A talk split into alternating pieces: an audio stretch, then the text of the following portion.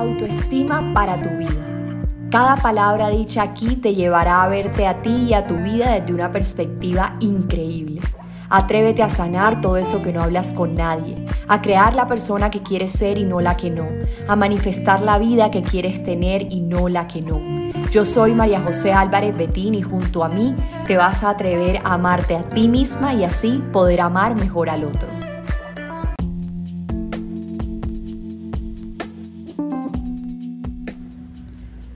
Buenas, buenas y te doy la bienvenida a Autoestima para tu vida, un nuevo episodio, un nuevo momento para conversar, para elevar la energía y para generar nuevas redes neuronales, como siempre te lo digo, que son nuevos aprendizajes y actualizaciones para el cerebro que te permiten ver la vida desde otra perspectiva, la situación por la que estés pasando desde otro punto de vista y eso te hace elevarte, hace que tengas una percepción mucho más positiva de las cosas que te pasan, entendiendo que literalmente tenemos una vida y que a pesar de todo lo malo, siempre la vida algo bueno nos está dando.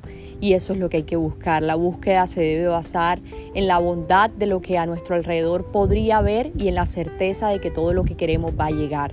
Hoy con todo el amor y también con toda la tristeza vas a escuchar muchos sonidos ambiente porque te estoy grabando este episodio en la terraza de nuestro hotel en Velayo, en el lago Di Como. Tengo el lago Di Como enfrente, un lago que es para mí, la palabra es esplendoroso, es, tiene un color hermoso. Una vez termines de escuchar el episodio, si quieres pausa, lo ve y busca el lago Di Como en Italia.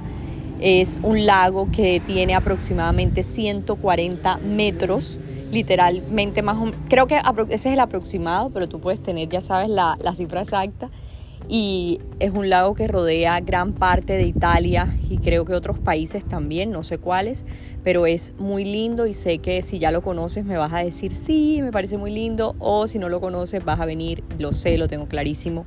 Entonces, nada, te cuento que vas a escuchar sonido ambiente, por ahí ya pasaron unas motos, me tocó soltar literalmente, dije como que qué rabia que el episodio tenga ese sonido, pero me toca soltarlo, me toca estar tranquila y me toca simplemente entender que no se trata en este caso tanto de digamos como de lo externo, sino más bien de lo interno, de mi voz y de lo que mi voz te va a decir, porque son aprendizajes que sé que tú necesitas, que sé que no tengo por qué callármelos, porque literalmente la decisión más fácil es no voy a hacer el episodio porque el sonido ambiente, esa es la decisión más fácil, pero esa decisión a que me llega lleva número uno, en una, una, posición muy cómoda mía y número dos, a, para mí ser egoísta con, la, con los conocimientos que tengo, porque digamos que no hacer un episodio una semana para mí es como negarle la oportunidad a una persona de sentirse mejor en esa semana o de ver, una o de ver su situación desde, desde, otra perspectiva. Entonces en esta ocasión tomé literalmente la decisión, por decirlo así, más difícil, que es la más retadora, porque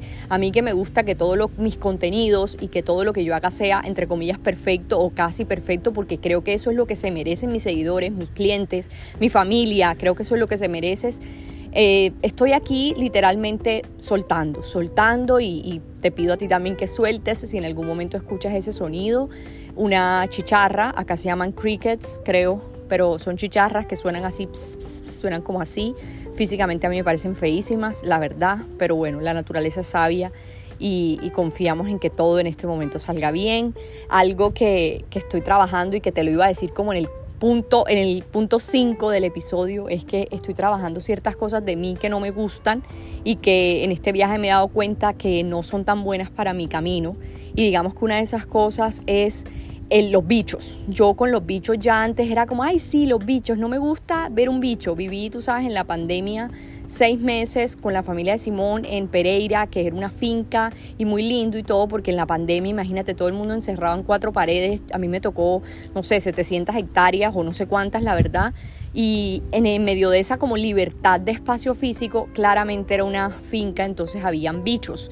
En ese momento yo me acostumbré, digamos que se me paraba una avispa, no pasaba nada, se me paraba una cucaracha, bueno, gritaba, pero como que lo estaba trabajando pero me quedé tanto como con esas emociones de los bichos y como me metí tanto en la cabeza y alimenté tanto la historia de que es que a mí los bichos me molestan, que acá se me para una abeja y arma una bulla y no me gusta como cómo se pone mi sistema nervioso en ese momento. Es decir, antes estaba cómoda con ese aspecto de mi personalidad en este viaje me he dado cuenta que es algo que quiero trabajar, que no quiero seguir siendo así porque de verdad me pone muy nervioso a un bicho, entonces no quiero ser así, no me gusta, no me gusta sentir ese asco. Entonces es algo que una de las cosas que voy a trabajar, te la iba a decir en otra parte del episodio, pero bueno, es como que siempre te estoy contando mi proceso porque sé que te ayuda en algo al tuyo, estoy completamente segura. Y te lo iba a decir porque pensé que como estoy en la terraza, que tengo una vista hermosa, pero que a veces aparece una abeja o alguna cosita por ahí, dije, ay, qué tal que aparezca y arme una bulla y en el episodio se escuche. Entonces espero que eso no pase, pero si llega a pasar, pues hago el proceso contigo, digamos como la terapia de choque, por decirlo así. Entonces, bueno, vamos a comenzar. Este es un episodio que se llama límites, poner límites y que tiene que ver con límites, porque creo que algo que estamos tomando a cada segundo de nuestra vida son decisiones. Y creo que una de esas decisiones que estamos tomando a cada segundo de nuestra vida son los límites.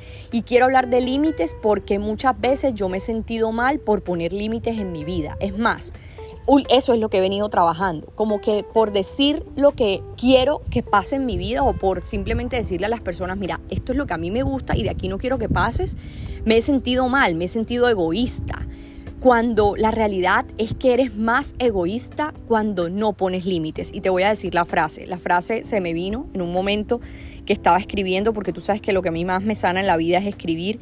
Y la frase es la siguiente. Poner límites es hacer un llamado al orden, al universo, de lo que realmente quieres en tu vida.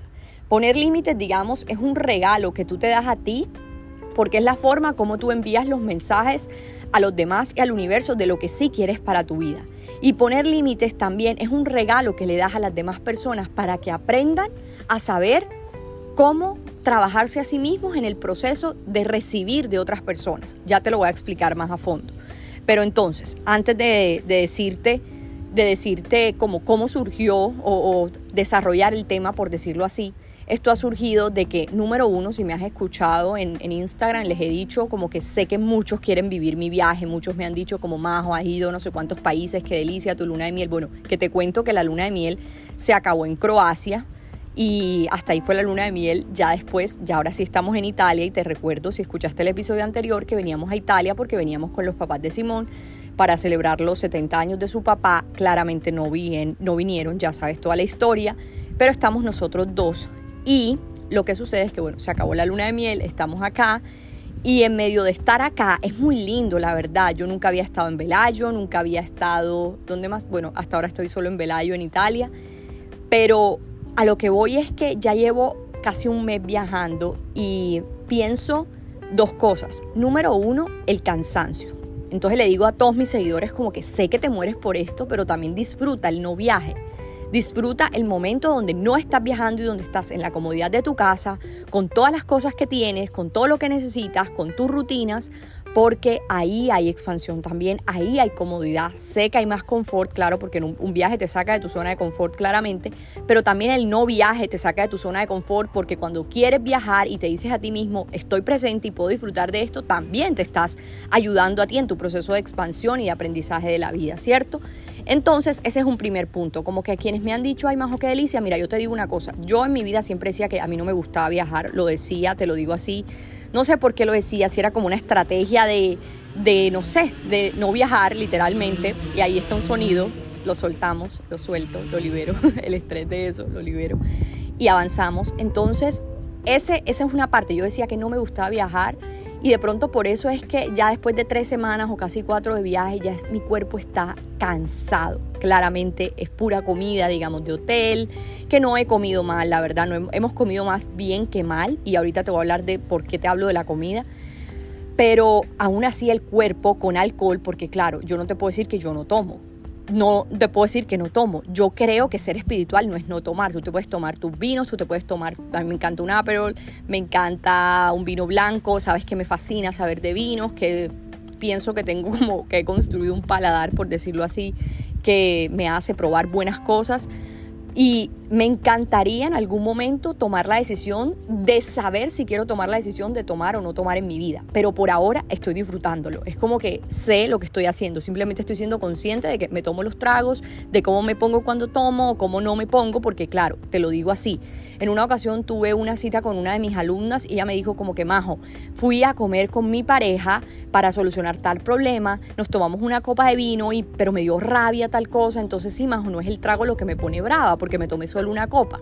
Y yo le dije como que, cálmate ahí, si tú te tomas una copa de trago de lo que sea alcohol, tú estás de una alterando tu sistema nervioso. Cuando tú vas a un retiro espiritual, por ejemplo, de no sé, no sé de quién es el retiro, pero no te dan trago ni te dan carnes rojas, por lo general, es más, por lo general dan es solo verduras, granos y quinoa, no sé, cosas así, porque si tú consumes carne animal, eso te altera el sistema nervioso. Eso está demostrado. La comida se mide en angstroms. Es una unidad que mide como la vibración de, la, de los alimentos y en la medida, creo que son angstroms, no, no me acuerdo si son exactamente, pero tiene una unidad de medida. Cuanto tú más consumas cosas que tienen más de esta unidad de medida, tú vas a alterar más tu vibración. Entonces digamos que así como tú vibras alto, vibras bajo, las comidas, los alimentos también vibran alto, vibran bajo. Entonces según la forma como tú comes, tú también estás generando una energía en tu cuerpo. Por eso es que, como te digo, en los retiros te mantienen como clean, por decirlo así. Te dicen, mira, no te voy a dar café porque altero tu sistema sistema nervioso, entonces puede que, ajá, Majo, ¿y qué tiene que ver que afecte a mi sistema nervioso?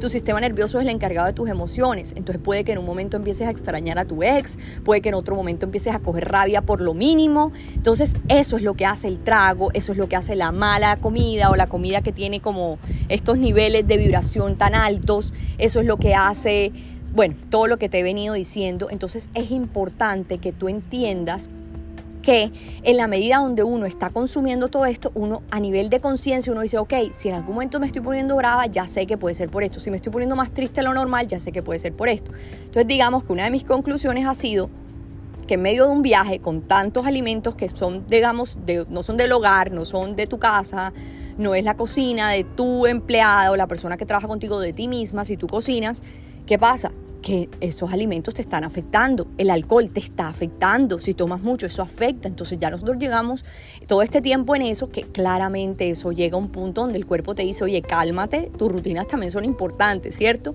Entonces, la otra conclusión a la que iba a llegar sobre los viajes, la verdad en estos momentos se me fue, pero me voy a acordar y te la voy a decir porque quiero continuar con el tema también de que en medio de como los viajes es importante ver eso, que tú puede que sueñes con vivir viajando por el mundo, pero que también va a haber un, cansancio en un momento, un agotamiento, porque es algo que exige ajetreo, exige como nomadismo, por decirlo así, eh, que no tengas tus cosas siempre en el mismo hotel, por decir así, en el mismo lado. Entonces son cosas que a mí, María José, me sacan un poco de mi zona, no sé a ti, pero a mí sí. Aunque, otra cosa importante, en los viajes obviamente uno se inspira mucho, uno es como que ve tantas cosas que uno dice, de esto saco millones de aprendizajes, millones de experiencias divinas y también que descubres literalmente vacíos fuera de la rutina. Lo que pasa es que cuando tú haces las mismas cosas todo el tiempo, tú tienes los mismos sentimientos. Entonces digamos que tú los, digamos que con las, cosas de afuera te pulsan botones en tu cuerpo. Entonces, si tú todos los días te levantas en la misma cama, ves a la misma persona, ah, coges el mismo celular, se te pulsan, por decirlo así, los mismos botones en tu cuerpo, que generan las mismas emociones. Entonces, claro, me levanto y el celular me genera este pensamiento, que me genera esta emoción y que yo hago esta acción. Me levanto y veo a mi pareja o veo a mi mamá y esto me genera tal botoncito. O sea, digamos que lo de afuera te está pulsando botones internos. Cuando tú sales de la rutina, y por eso siempre te digo hacer cosas nuevas, cuando tú sales de la rutina, son otros botones los que pulsas, porque no, o botones digamos que no habías pulsado. Si tú haces un viaje como estos, o lo que yo he hecho, que he ido más a países donde jamás había estado, se me han pulsado distintos botones. Entonces, en la rutina tú siempre vas a tener, digamos, como el mismo trabajo interno pues es más, no va a haber trabajo interno suficiente porque siempre vas a estar pulsando los mismos botones, entonces vas a ver en ti las mismas cosas. Pero si tú empiezas a hacer cosas nuevas, tú empiezas a ver cosas nuevas tuyas también, cosas buenas, cosas malas, o digámosle, no le pongamos como el, latil, el, la tilde de bueno o malo, sino cosas diferentes. Entonces, claramente, fuera de esta rutina que yo tengo en mi día a día, de levantarme, no coger el celular, meditar, leer el consejo del día, hacer ejercicio, bueno, toda, tú, tú sabes cuál es mi rutina diaria, que es lo más, digamos, interiorizante, amoroso posible con uno mismo fuera de esa rutina que he tenido ahora, eh, me he dado cuenta que hay otros vacíos, que hay otras cosas por trabajar, no solo conmigo, sino en mi relación, ¿cierto? Con las cosas que veo, con las cosas que siento. Entonces, por ejemplo, lo que te dije de los bichos, como que digo, esto es algo que quiero trabajar en mí. Otra cosa que quiero trabajar en mí es lo que te dije, saber si quiero llegar a tomar la decisión de tomar la decisión de si quiero tomar o no. Y, tú me vas a decir, Majo, estás hablando de un trabalenguas. Claro que sí. Porque es que para mí, el antes de decidir si quiero como que, ay, voy a decidir si quiero o no tomar, primero quiero, ahí está la decisión de entrar en el proceso de saber si eso es lo que yo realmente quiero. ¿Me hago entender? Puedo seguir como tomándome mi vino, mi cosa, saliendo, no sé qué. Un día de pronto me paso de tragos, otro día no me paso de tragos. Y sencillamente esa puede ser mi vida, ¿cierto? Con respecto a mi relación con el alcohol. O puedo un día sentarme a decir, ok, voy a leer sobre los efectos realmente graves, por decirlo así, del alcohol. Y yo sé que en ese momento María José Álvarez Betín dice, no tomo más. ¿Cierto? Entonces, ya sé que si yo entro en tomar la decisión de sentarme a analizar esta cosa, puede que no lo haga más nunca. Entonces tengo que saber si quiero tomar la decisión de sentarme a ver si quiero tomar esa decisión y espero que me hayas entendido. Pero son cosas que tú vas viendo fuera de tu rutina. Por eso quiero que primer punto, te vaya saliendo la rutina. Y, tú dirás como Majo, que tiene que ver esto con límites? Cálmate que ya voy para allá. Pero tú sabes que en todo hay aprendizaje y que si estás aquí es porque necesitas escuchar cada palabra.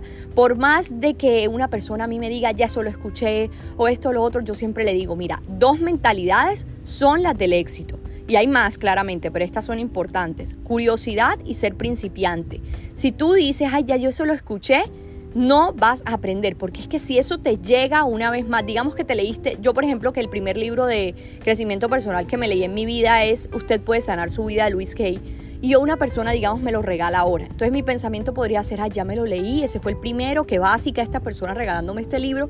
O mi pensamiento puede ser, oye, qué divino que la vida me ponga, entendiendo que la vida es cíclica, no lineal, me ponga este libro, porque seguramente como ya soy una nueva persona, lo voy a leer desde otra perspectiva y me va a servir para otra cosa o me va a elevar para algo porque por algo me lo dieron. Esa es la, mentalidad de curiosa, de principiante que quiero que tengas. Entonces no subestimes lo que escuchas dos, tres veces. No subestimes los mensajes a través de los episodios que escuchas, los libros que lees. No los subestimes. ¿Listo? Entonces, descubres vacíos tuyos o cosas que tienes que trabajar fuera de la rutina. También descubres de lo que estás hecha. Yo me he dado cuenta que soy más fuerte de lo que creía, me he dado cuenta que puedo adaptarme más a las circunstancias de lo que creía, me he dado cuenta que yo, por ejemplo, yo decía, yo odio caminar, me he dado cuenta que puedo caminar. Digamos que como que todo para mí debería ser súper cómodo, María José, todo tiene que ser perfecto, la caminada, no puedo María José andar caminando, la comida, todo tiene que estar ahí, ahí, como que a María José hay que tenérselo ahí, porque con todo el amor te lo digo, he sido muy consentida en mi vida sí lo he sido y tengo una mamá que me consintió mucho, tengo un esposo que mejor dicho es lo más consentidor del mundo y eso es bueno y es bonito, pero al mismo tiempo entonces estoy sola y ¿qué hago? Claro, resuelvo porque puedo resolverlo, por supuesto que lo resuelvo, me resuelvo la vida, pero aún así son cosas que no me matan, no me matan de mí, puedo trabajarlas. Tú sabes que no hay aspectos de la personalidad buenos ni malos, simplemente hay aspectos. ¿Te gusta ese aspecto de ti? Sigue con él.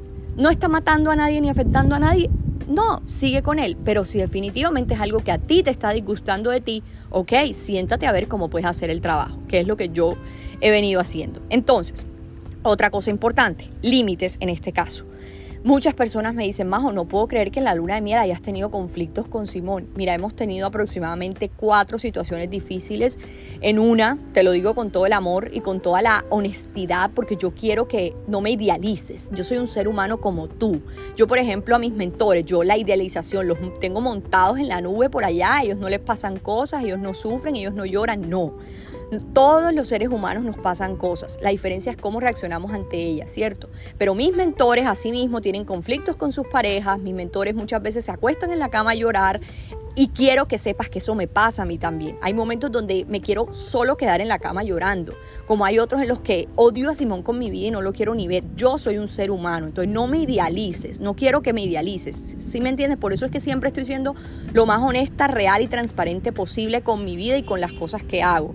¿Por qué? Porque hay que normalizar. Entonces, en medio de estas situaciones difíciles que he tenido con Simón, hubo una en la que, por ejemplo, llegamos al hotel en Velayo y en el hotel no hay restaurante. Yo lo puse en Instagram, no había restaurante. Yo no podía, mi mente no asimilaba que ella pensaba que iba a llegar a comer y que tenía demasiada hambre y estar delicioso, pizza, espagueti o algo italiano. Y después, y, no, no, no, había restaurante y que no le tocara caminar no sé cuánto tiempo, porque honestamente los restaurantes eran muy lejos del sitio. Y como que ese desencaje que normalmente pasa, me lo desquito con Simón. Entonces, ¿sabes qué me pasó? Estaba tan agotada que solo lloraba. Lloraba y le decía, no entiendo, no entiendo. Y él me decía, pero estamos en este lugar tan divino. Y yo, yo. Y más rabia me daba estar en un lugar tan divino y como que tener ese dolor en mi corazón porque las cosas no salían como yo decía, no entendí, no entendía.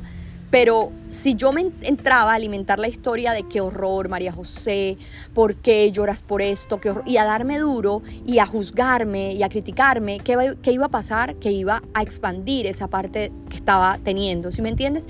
Pero si yo no la juzgaba y simplemente decía, ok, fue una emoción que pasó y que hay que normalizar, así como hay que normalizar las situaciones difíciles en las relaciones, porque es que no tiene nada que ver que estés en la luna de miel o en la misa o en el matrimonio o que lleven 10, 5 años o lo que sea que haya pasado, lo importante es que entiendas que son seres humanos. Yo soy un ser humano, Simón es un ser humano y vamos a tener situaciones que nos va a tocar lidiar, con las que nos va a tocar sentarnos, negociar, tener conversaciones que no van a ser cómodas y eso es lo que realmente nos lleva al amor.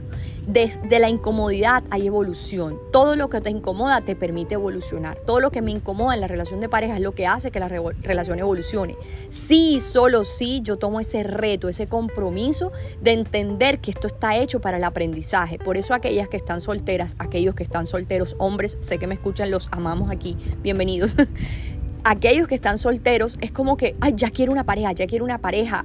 Y yo te digo, mira, cálmate, porque es que tener una relación no es solo tener una relación, tener una relación es realmente estar dispuesto a ver todo como un aprendizaje. Y cuando la mente está nublada bajo el estrés, bajo el cortisol, bajo la adrenalina, la mente no ve en ningún momento eso de aprendizaje. Al contrario, ve que quieres matar a la persona y que la quieres dejar y por eso tantos divorcios y por eso se tira tanto la toalla, porque uno no quiere ver aprendizaje donde normalmente ve castigos toca cambiar la película y ese cambio de película lo exige toda relación. Entonces por eso digo, tener una relación te exige cierto, cierta aspecto de tu personalidad que si todavía no ha llegado a esa relación es porque todavía lo estás afianzando. Entonces afiánzate antes de pedirle como loca o como loco al universo que te llegue algo que quizá todavía no estás preparada porque como te digo exige preparación, exige compromiso.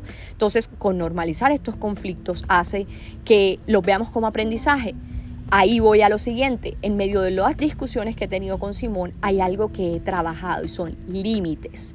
¿Qué son los límites? Son las órdenes que tú le das, y ahora estamos, y hago un paréntesis porque ahora hay truenos, quiero decirte si en algún momento está lloviendo, vas a escuchar más sonidos, vas a escuchar más bulla, entonces concentrarse en mi voz es lo eficaz en este momento, y yo concentrarme en lo que estoy haciendo. Entonces sucede que hay algo que se llaman límites, que son esas órdenes que tú le das a las personas de, mira, estos son mis principios, estas son mis líneas, de aquí no pasas. Y tú me dices, Majo, pero yo le dije a la persona y la persona no hace eso. Ok, entonces, y si tú sigues en esa relación o en ese lugar con esa persona haciendo eso, realmente eso no era un límite tuyo, eso es algo que podías negociar, porque si sigues aceptando no recibir lo que realmente quieres, es porque de alguna manera, punto número uno, no te crees merecedora, o punto número dos, digamos que no era algo que era completamente un límite para ti. Entonces, ¿qué son los límites? Son esas cosas que tú dices, mira, de aquí no pasa ninguna persona. Entonces, yo, María José, soy una persona que tengo principios muy claros, muy claros. Yo, a mí me gusta mucho el orden, me gusta mucho la limpieza, me gusta mucho que la verdad, no me gustan las mentiras, ¿cierto? Y asimismo sé que eso es lo que tengo que entregar a otros. En esas discusiones con Simón, las conclusiones han sido límites fácilmente ha sido, mira, llevamos tres meses, no sé, cuatro meses, tres meses, no, tres semanas, cuatro sin separarnos. Normalmente nuestro día a día es que él se va al trabajo y yo me quedo sola.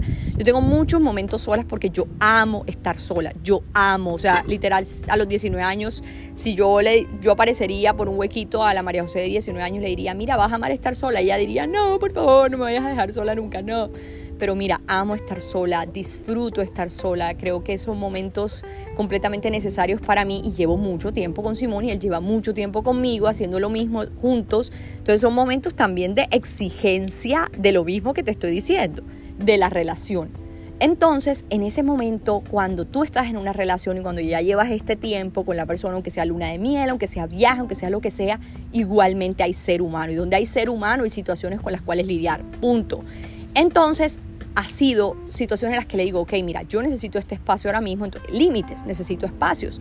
Por ejemplo, él es una persona que le gusta más estar con su familia, él, Simón es súper familiar y eso me parece divino, lo admiro mucho de él, pero yo no soy así, yo soy mucho más sola, entonces yo hay momentos donde le he dicho como, mira, a ti te encanta estar con tus papás, pero yo, yo soy una persona que, que ni siquiera me veo tanto con mi mamá, ni siquiera hablo tanto con mi papá, entonces yo tengo eso como hasta un punto, entonces si quieres tú estar con tu familia todo el tiempo, buenísimo, yo quiero tanto tiempo. Esos son límites. Hay personas que creen que tú eres egoísta porque no quieres estar con ellas. Tengo dos amigas que amo con mi corazón, que son mis amigas de toda la vida, pero eh, digamos que no estamos en el mismo mood de mental, por decirlo así, entonces como que no nos estamos viendo tanto y quizá para ellas puede ser como María José es lo peor, pero para mí es que estoy siendo lo mejor con ellas porque donde me viera con ellas no le puede servir para nada porque no estamos en el mismo como sin, la misma sintonía. ¿Cierto? Entonces tú no, constantemente vas a estar haciendo como, digamos, como un match con el mundo. Entonces, bueno, mundo, mira, me estás mostrando que, que, vivo en esta casa, no sé qué, ok, pero esta casa no vibra conmigo. ¿Cómo puedo hacer para mudarme de casa? Un ejemplo, porque este es el límite que te pongo, universo. Esta no es la casa que quiero ahora mismo. Un ejemplo, te estoy poniendo ejemplos. Relaciones, entonces estás en una relación en la que te están siendo infiel pero sigues ahí, ya le dijiste a la persona y ya hiciste todo lo que podías hacer, pero sigues ahí, entonces ya estás como que negociando algo que de pronto puedes negociar. Es cuestión de tener negociables y no negociables, cosas aguantables y no aguantables. ¿Qué aguantas que no? ¿Qué negocias que no? Puede ser flexible, claro, que es lo que a mí me pasa, que es algo con lo que lucho, o digamos no lucho, sino algo que trabajo mucho, que yo digo, ok, estos son mis principios, de aquí nadie pasa. Y cuando alguien pasa, yo digo, me voy de tu vida, porque yo en mi vida, te lo digo así, es algo que sigo trabajando y aquí estás viendo todo lo que yo trabajo todo el tiempo, es... Yo he, yo he dejado muchas personas en mi vida. Si tú me preguntas más o tienes una amiga de chiquitica, tengo dos o tres, no sé, pero no hablo mucho con ellas. Y créeme que hubiese dejado de ser amiga de ellas hace nada si de pronto alguna de ellas no se dedica a hablar conmigo. Porque digamos que como esa frase que dicen yo para dejar de andar con gente no ando con vuelta. Yo he sido así, porque he, tenido, he visto ese ejemplo de mi mamá. Mi mamá es una persona que ha dejado amigas, dice, no, mira, no me sirves, chao. Mi papá le dijo, mira, no me sirves, chao. Mi mamá ha sido así. Y eso no es malo ni bueno, simplemente es. Y tú decides si es un aspecto de tu personalidad que te gusta o no te gusta. Entonces a mí es algo que ya me estaba dejando de gustar. Yo decía, no, pero ¿cómo voy a dejar a mi esposo? El otro día mi hermano, porque si me entiendes, como que se me ha hecho tan fácil dejar gente que, que, me creo pues la independiente, ¿no? O sea, yo me muero por mi esposo, me muero por muchas amigas, entonces ¿por qué tengo que llegar al lugar de sufrir por dejar personas simplemente porque creo que eso es algo que me pertenece, ¿cierto? No, entonces es importante que tú, número uno, definas cuáles son tus límites, cuáles son tus límites en las relaciones, cuáles son tus límites en el trabajo, cuáles son tus límites con el universo en cuanto a tu abundancia. Si el universo te está mandando, eh, no sé, mil dólares al mes, pero tú quieres cinco mil, ok, universo, ¿cuánto más puedes darme y qué tengo que hacer yo a nivel mental y físico para recibir esa cantidad? poner límites. Quiero esto en todos los aspectos de tu vida, de la salud, de las relaciones, de los amigos, de la familia, del alcohol. Y tú ponerte límites a ti. Tú tienes una conversación contigo. Yo, María José, tengo una conversación conmigo. Lo de los bichos, por ejemplo, es como que, mira, María José, lo de los límites, ya, o sea, lo de los bichos, estaba, estaba pasándola rico contigo misma, pero María José, ya no la estamos pasando tan rico, o sea, ya nos está afectando el tema, entonces te pongo límites. Hasta aquí llegas, vamos a hacer, esto va a ser algo que vamos a trabajar. Lo mismo los olores. Yo tengo un tema con los olores que, mira, yo no sé, ya me estaba pareciendo divino. Yo huelo un vaso antes de, de tomar agua, yo huelo el plato, el cubierto, todo, todos los olores, mis sábanas, todo. Y era ya una obsesión, obsesión. Entonces he tratado de ser flexible y he dicho, ya no la estoy pasando tan rico con el tema de los olores. Entonces tengo que ser un poquito más flexible y no sé si te sientes identificada conmigo. Mira tantas cosas que tenemos los humanos. Pero, pero son cosas que tú vas trabajando y que te pones límites a ti también. Esto negocio en mí ay, no hacer, me prometo hacer ejercicio, pero no he hecho ejercicio en todo el año. No, va a haber, ponte límites, ponte tú también límites a ti. De esa manera se te va a hacer fácil ponerle límites a los demás. Si tú no te sabes poner límites, no vas a saber ponerle límites a nadie y te vas a sentir culpable de poner esos límites. Pero en la medida en la que tú te pongas límites y no te sientas culpable de ponértelos, porque no va a pasar, te lo aseguro, cuando, cuando te cumples, haces que los demás te cumplan. Así te lo digo. Cúmplete y verás cómo te va a cumplir todo el mundo como esperas. Entonces, no te sientas culpable por dar esas órdenes, no te sientas culpable por poner esos límites, porque es que tu energía no la pones donde te la quitan. Yo, María José, soy sumamente, digamos, no sé cómo decirle, como con mi energía. Yo cuido mucho mi energía. Entonces yo digo, Simón quiere que vayamos a tal lado y va a tal gente. No, no son personas con las que me siento bien. No, mi amor, no quiero ir. Si tú quieres ir, ve. Yo no quiero ir. Es mi energía, no voy a donde me la quitan. Mi energía es valiosa, es sagrada. Yo, yo necesito energía para servirle a más de 200 mil personas. Entonces, ¿cómo así que yo voy a andar perdiendo energía en cosas que no? No es correcto. Para mí, María José, no está bien. Entonces simplemente tú vas decidiendo, tú vas haciendo este, esta danza de ver dónde te drenas, dónde no, entendiendo que no vas a entrar ahora con el ego espiritual de ¡Ah! llegué a este lugar y me drené. Ay, no, no, porque es que es más fuerte la buena energía que la mala. Entonces, llegaste a un lugar cargado de mala energía, pero llegas tú y tienes buena energía, tú impregnas el lugar, él no te impregna a ti. ¿Listo? Entonces no te metas en la cabeza como que, ay, ahora tengo mala energía porque en mi vida todo el mundo ha sido malo. No, o, o, sencillamente no es una cuestión de simplemente empezar a ser selectiva con las personas que estás, con las cosas que haces, con las cosas que escuchas. Si ves, si escuchas noticias, si vas en un taxi, por ejemplo, y el tipo pone noticias y tú, oye, señor, por favor, cancela, ponte una musiquita chévere, empecemos el día bien. ¿Cierto? Ser selectivo con tu energía es saber poner límites y dar órdenes al universo de qué cosas quieres, qué cosas no. En esa medida, tú te vas a volver una persona imán, te lo juro. Vas a empezar a manifestar, vas a empezar a recibir en grande, vas a empezar a ver cómo los demás te empiezan a dar lo que quieres, porque es que decirle no a alguien es decirte sí a ti. Y cuando te dices sí a ti, los demás te dicen sí a todo, te lo aseguro.